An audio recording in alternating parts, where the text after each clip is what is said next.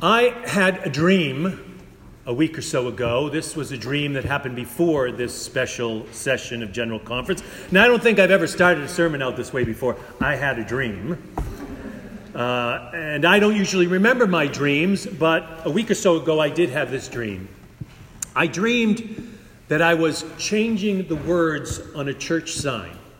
It wasn't really our church sign, it was just a church sign. I was changing the words on a church sign and yet, every time I walked away and looked back at the sign, the words were the same that it was before I changed it. So I'd have to go back, change the words on the sign, I'd walk away, turn around, the words were the same. They had not changed. I kept doing that again and again and again. Couldn't get out of this loop. Now, I'm not a big interpreter of dreams, uh, but it is clear in the midst of my naive hope for this general conference of the United Methodist Church, I obviously did have within me a deep worry that we would not change, that we would not make things new, that we would not move forward with a new word for all God's people, as I wholeheartedly hoped we would. The United Methodist Church, our worldwide denomination, by a slim majority of people within it decided to hold on to an outdated, misinterpreted, inappropriate, misguided, hateful, badly understood Word of God this past week. We had the opportunity to make a statement, and 53% of voters there were so desirous of holding on to power, so willing to give into fear, that they did not hear the word of God saying, Do not be afraid.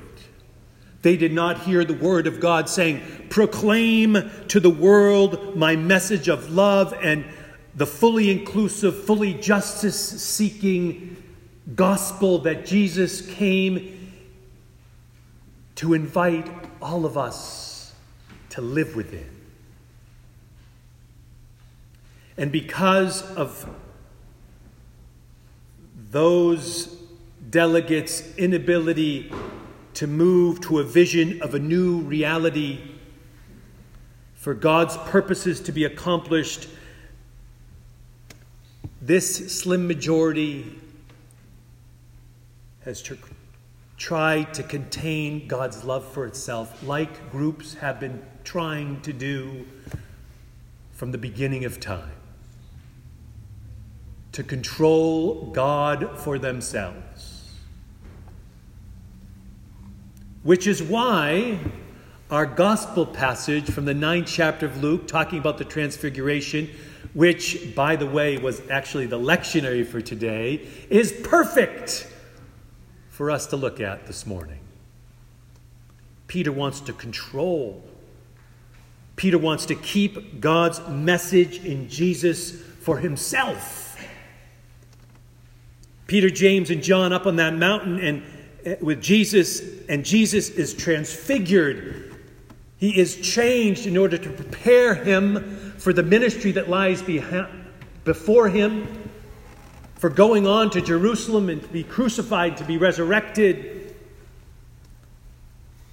to go into the world and all of its messiness and its struggle and its heartache. And Elijah and Moses appear on the scene in the midst of all this action. Peter says, Hold on.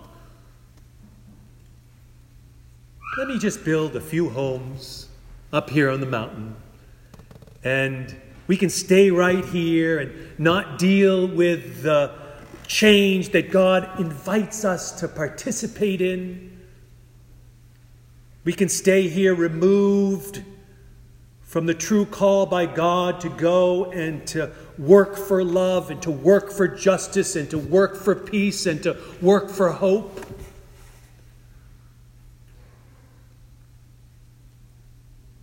But then a voice from heaven comes This is my son whom I love. Listen to him. Listen to Jesus. I might go on a limb here, but that is good advice. Listen to what Jesus has to say,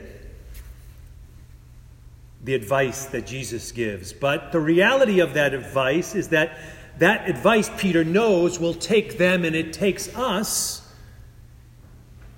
into the world, into new realities, into this imperfect world, this broken world where God's light can seem to appear a little dim at times.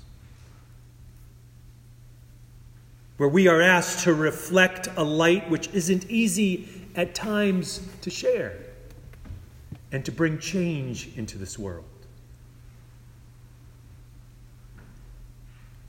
Because we cannot remain where we were before. That's the message that Jesus tells to Peter. That's the advice that Peter, Jesus gives to Peter and gives to us. We cannot remain where we were before. We cannot remain where we are now. That's the gospel message for you today, not just for the United Methodist Church. That's the gospel message for each of us today. Because each of us, in our own ways, have our old way of thinking, have our old way of behaving, have our old ways of acting. The question is for each of us will we open ourselves up to be transfigured with Jesus? to be open to the changing, revelatory gospel, the good news of God's love for all, and understand what that means for us today and what that means for our future together.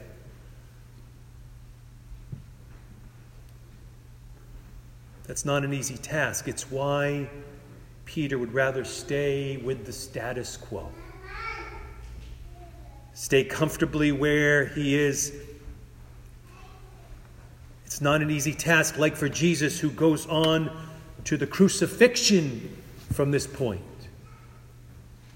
It can also lead us to suffering and to heartache, with us losing a lot before we resurrect the love of God in our midst. You I have to say, when I read this passage about the mountaintop, I, I can't help but thinking about climbing Mount Monadnock as a boy with my youth group, with our youth group, uh, my, with my father as the pastor. Uh, boy, did I grumble all the way up, I tell you. I grumbled a lot, I think, uh, with him. But just as a side, I raise him up today Because many years later, after that climb up the mountaintop, my dad led the Osterville United Methodist Church 30 years ago to become the first reconciling ministry congregation in New England. So I had to just shout out to my dad. And the saints of the church that has gone before us, some still with us, some not with us anymore, who believed in the church we could be. But anyway, back on that mountaintop, I, I grumbled all the way up that mountain. But when we got there, it was really good. And I, I liked it up there. And you looked around, you saw things, and it was just lovely up there. And I, and then my dad would say, "Okay, we got to go," and I'd say, "I don't want to go." He goes, "We got to go," and I'd say, "I don't want to go." He said, "We got work to do." And I said, But it's so easy up here, so breezy up here.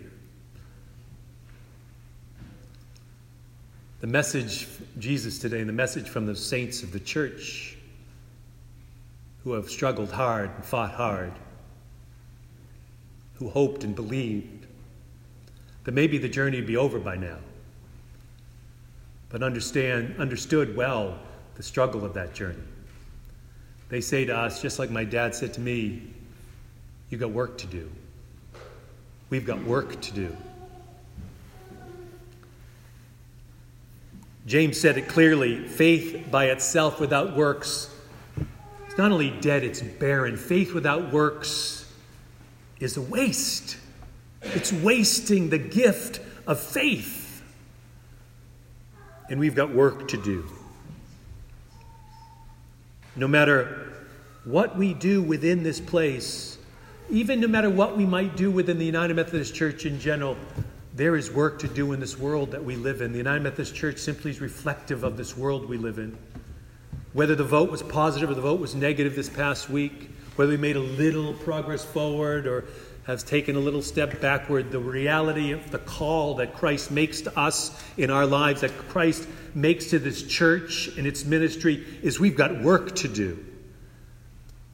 We've got work to do in this community, we've got work to do in this nation, we've got work to do in this world to enable it to be the loving, the beloved community that God calls it to be, that God yearns for it to be. So, as a denomination, we are, no question, in a difficult place, but we have, I need to share with you, so many people who know who we are, who hope that we will continue to put our faith to work day by day, week by week in the midst of this church. I just want to read a couple of the notes I got this week. One of them from Reverend Melissa Pace from the Open Table Dinner Church that meets on Tuesdays in our church that we host. Serves the LGBT community serves the entire community. She writes, Friends of the United Methodist Church. She writes this to you, the longer letter. I'm giving you one piece of it. She says, Friends of the United Methodist Church, you are going through a tremendously difficult process that I do not claim to fully understand. What I do know is that you are loved and that you are full of love. I have been fortunate enough to witness the loving ways you put your faith into action, and our community has been blessed by the warmth, passion, and vibrance you bring. Open Table is small, but we are mighty and we have your back. Anything we can do to support you, local or otherwise, at this time, we are here for you and we are here with you, just as you have been here for us and with us. And another note I got from Florence Forbush, who is the leader of the Boston area transgender support group that meets in our church, who actually, without me even asking her to do so, read the letter I wrote to the church family about how we would continue to proclaim the good news of God's love and never stop proclaiming it. So she read that to the group and she said, I appreciate, again, a piece of what she wrote, appreciate what you wrote and shared it. Many people expressed happiness at seeing the stance you continue to take. It does mean a lot to not remain silent and to actively speak out for inclusion. And many other notes, emails, letters received from folks around understanding, asking for us to be strong, knowing who we are as a church, saying, We know that this does not define you, that you will continue to work to bring change into our world, loving, fully inclusive, justice seeking change. People have expectations of us, people believe in us. Just like God called down to those disciples, God asks each of us to listen to where Jesus is calling us, to what Jesus invites us to be involved in. You know, someone said once that there are four things you can do with your hands you can wring them in despair, you can fold them in idleness, you can clench them in anger, or you can use them to help. You can use them to help someone. You can use them to bring change to this world one person at a time.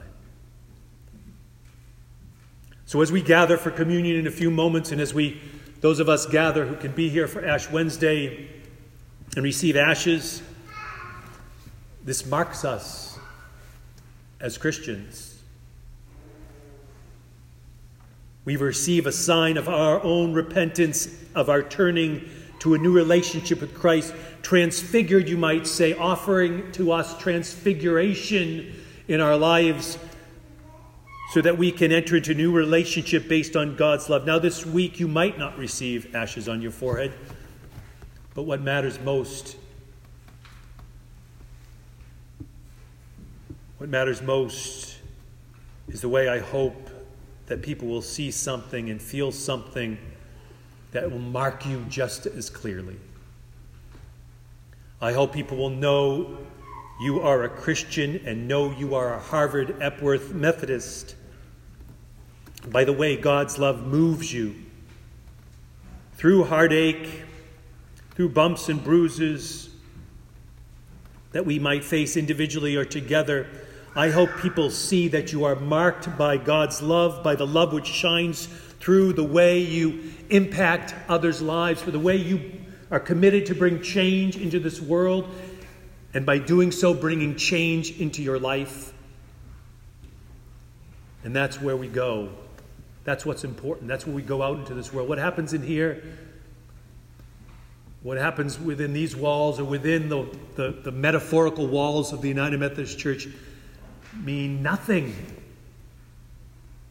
What means everything is the way you take what you know to be the gospel truth of God's love for all, and you bring that word, and you bring that truth, and you speak it not only with your words, but you reflect it in your heart, you show it in your hands, and you live it out in your actions. Thank you for helping us do that together. Let us pray. Gracious and loving God, we come before you on this and every day. We come before you with fear and with faith. We come before you with uncertainty and with trust. We come before you committed to listen to the needs of this world. And for your message of love to be proclaimed through our lives and through this church, and to work for it. Through the muck and mire, work for it. Through the heartache and disappointment, work for it. Through the hate and hurt, work for it. to be a resurrecting people.